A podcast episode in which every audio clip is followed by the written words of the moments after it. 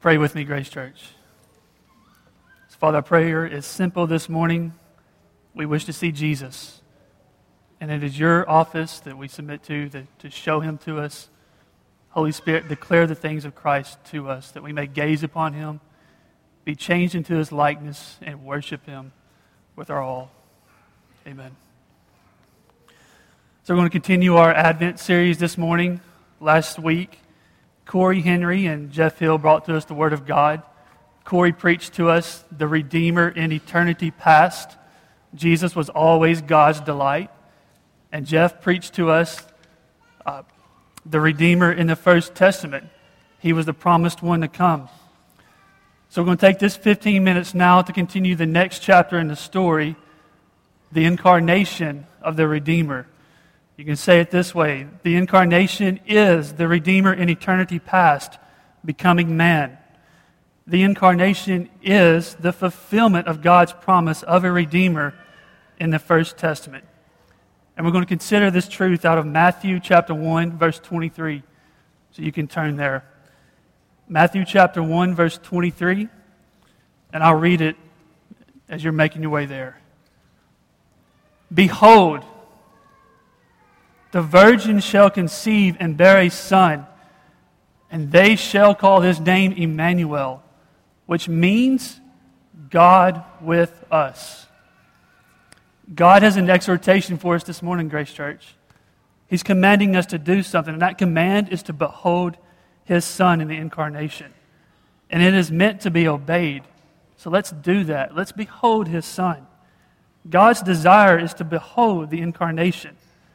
But it's not a beholding with our eyes only for knowledge, to be puffed up, just to know things. We want to behold him with the eyes of our heart. We want to worship and love Christ because he's worthy of that. He's God in the flesh. Isaac Ambrose would say this about beholding or about considering Christ. Now, this consideration brings Christ nearer and closer to the soul.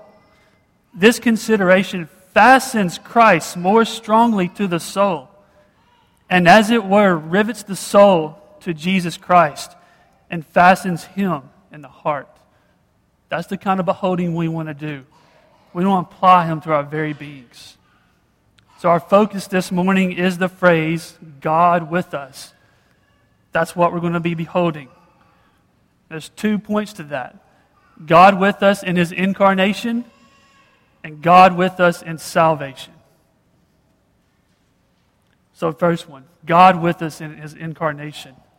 Now, take this phrase with us to mean uh, these things together in one place. We're with each other right now, we're in each other's presence, we're occupying space together. And when in the presence of each other, the incarnation means that God came near to his people. He actually came to earth and walked among us. John the Baptist experienced that. He looked up and he saw Jesus walking toward him, God in the flesh walking toward him.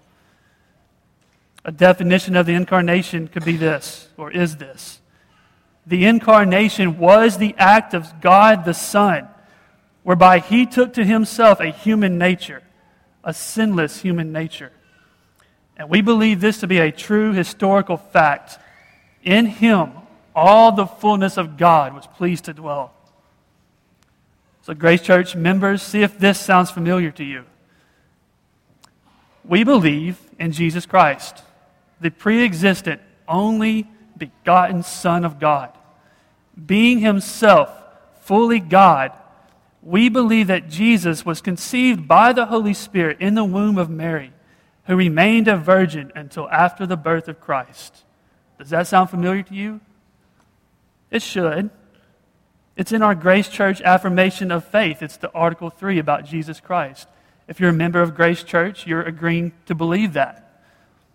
We believe that Jesus is the one written about in John chapter 1, verses 1 and 2, and also in verse 14. In the beginning was the Word, and the Word was with God, and the Word was God.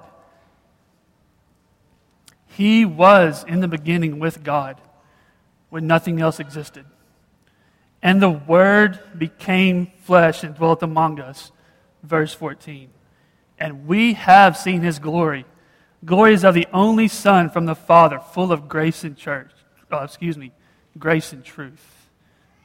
The Word that was with God, that was God, tabernacled among us, be, took flesh upon himself. And the disciples would say of him, Who is this that even winds and the sea obey him? And the Pharisees sought to kill him because he was calling God his very own Father, making himself equal with God. Jesus is God in the flesh, he is God with us. But what is it that he came to do? Why would he take, on him, take upon himself flesh? What is the goal of it? If you look at me a couple of verses earlier in, in verse 21, we find these wonderful words. She will bear a son, and they shall call his name Jesus. For why? He will save his people from their sins. This is Christ's great mission. This is the purpose of his incarnation. And this is what he came to do. Jesus is primarily a Savior, a deliverer. Consider his name. They say, name him Jesus. The name Jesus is the Greek word or the Greek name for the Hebrew name Joshua. And that name means Yahweh is salvation. Yahweh is our deliverer. So you can look at it this way name him deliverer, name him rescuer, name him Savior. So when we say the name Jesus to one another, we're calling him Savior. We are calling him God's Redeemer, God's Rescuer. That's who he is. But consider what it is that Jesus saves us from. The text says he will save his people from their sin. He saves us from our sin. He saves us from our sin. We were in bondage to sin, slaves to it. And Jesus even says in John 8 34, Truly, truly, I say to you, all who practices sin are slaves to sin. Sin owned us, and we were enslaved to it. We are not sinful, but because we sin, we know this phrase. We sin because we're sinful. It's in our very nature to sin. The Apostle Paul would say in Romans chapter 7 For I know that nothing good dwells in me, that is my flesh. For I have the desire to do what is right, but not the ability to carry it out. But, however, friends, we need to rejoice this morning because this text is not about us being sinful. It is about the one who will save us from our sin. Paul would later proclaim in that same chapter, O wretched man that I am, who will deliver me from this body of death? Thanks be to God through Jesus Christ our Lord. In Exodus chapter 2, we find these words of God's people, Israel, enslaved to the Egyptians, and it says this. Chapter 2, verse 23 in, in Exodus. During those many days, the king of Egypt died, and the people of Israel groaned because of their slavery and cried out for help. And their cry for rescue from slavery came up to God, and God heard their groaning. And God remembered his covenant with Abraham and Isaac and with Jacob. God saw the people of Israel, and God knew. So God's people were enslaved, and they were helpless to rescue themselves from the, from the taskmasters there in Egypt. And then in chapter 3, verses 7 8, we hear these words God responds Then the Lord said, I have surely seen the affliction of my people who are in Egypt and have heard their cry because of their taskmasters. I know their sufferings, and I have come down to deliver them out of the hand of the Egypts and to bring them up out of the, that land to a good and broad land, a land flowing with milk and honey. And we could say the same is true about the incarnation. God knew our sufferings. He sees our afflictions, our afflictions. He knows of our need to be rescued from our sin. And He knows our inability to save ourselves. So therefore, He sends His mighty Son down to rescue us, to be our great deliverer, to save us from our sin. And John 3:17 says this: For God did not send his Son into the world to condemn the world, but in order that the world might be saved through him. So then, how can we have confidence that Jesus will save us from our sins? Is he able to do it? To put it simply, it's a simple truth, but it's profound.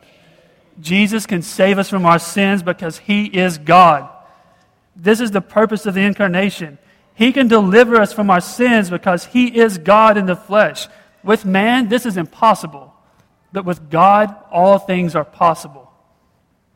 When God says that he will save us from our sins, then he will save us from our sins. And Nathan prayed it in his prayer. Who is going to stay his hand? Who's going to frustrate God's plan? Who's going to get in his way and say, No, God, you can't do that? God's word even says this Psalm 135 6. Whatever the Lord pleases, he does, in heaven and on earth, in seas and all the deeps. God, Jesus can save you from your sin. But how does he do it? How does he save us from our sin? When we consider the gospel again, Jesus saves his people from their sin by his death, burial, and resurrection. Jesus, being perfectly righteous, bore the sin of many, giving himself up as a ransom. Our sin was charged to him, imputed to him. He took all of our sin upon himself.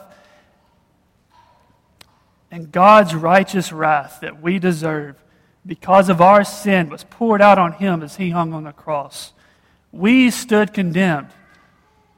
Jesus, God in the flesh, comes down, moves us out of the way, stands in our place. God pours his wrath out on him because now he stood condemned.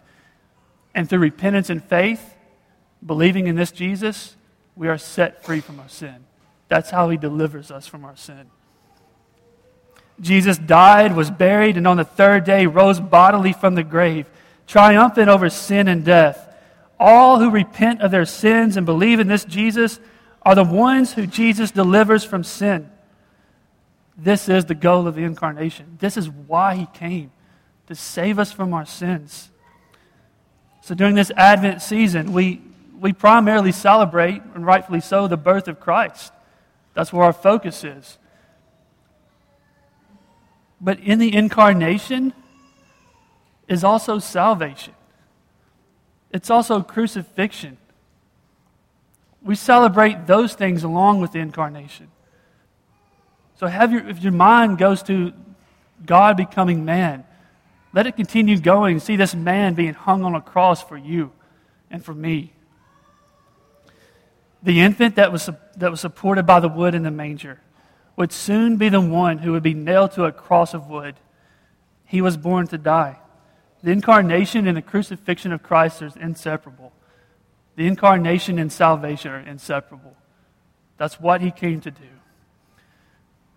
She will bear a son, and you shall call his name Jesus, for he will save his people from their sins. And I'll let Isaac Ambrose clean that up for us, to summarize it for us. He says this out of looking unto Jesus. Was not my soul and your soul in danger of hellfire? Was not this our case and condition that after a little life upon earth, we should have been thrown into eternal torments, where had been nothing but weeping, wailing, and gnashing of teeth? And now that God and Christ should bid an angel tell the news, ye shall not die. Lo, here a virgin shall conceive and bear a son, and he shall be your Jesus, and he shall save you from, your, from this hell and death and sin. And he shall deliver your souls. He shall save you to the utmost. His name is Jesus, and he shall not bear his name for naught. Believe in him and ye shall live with him in glory. Christ is God with us. He is the incarnation. He is our salvation. So, in conclusion, how do we respond to this? How then shall we live? How do we live if Jesus truly has delivered us from our sin and has set us free from our sin? Well, then we should live as those who are no longer under the dominion of sin. That's freedom. In John 8:36, uh, Jesus says this: "If the Son sets you free, you are free indeed." In Romans 6:12, "Let not sin therefore reign in your mortal body to make you obey its passions. Sin no longer has any authority over you." In 1 Peter chapter 2 verse 16, "Live as people who are free."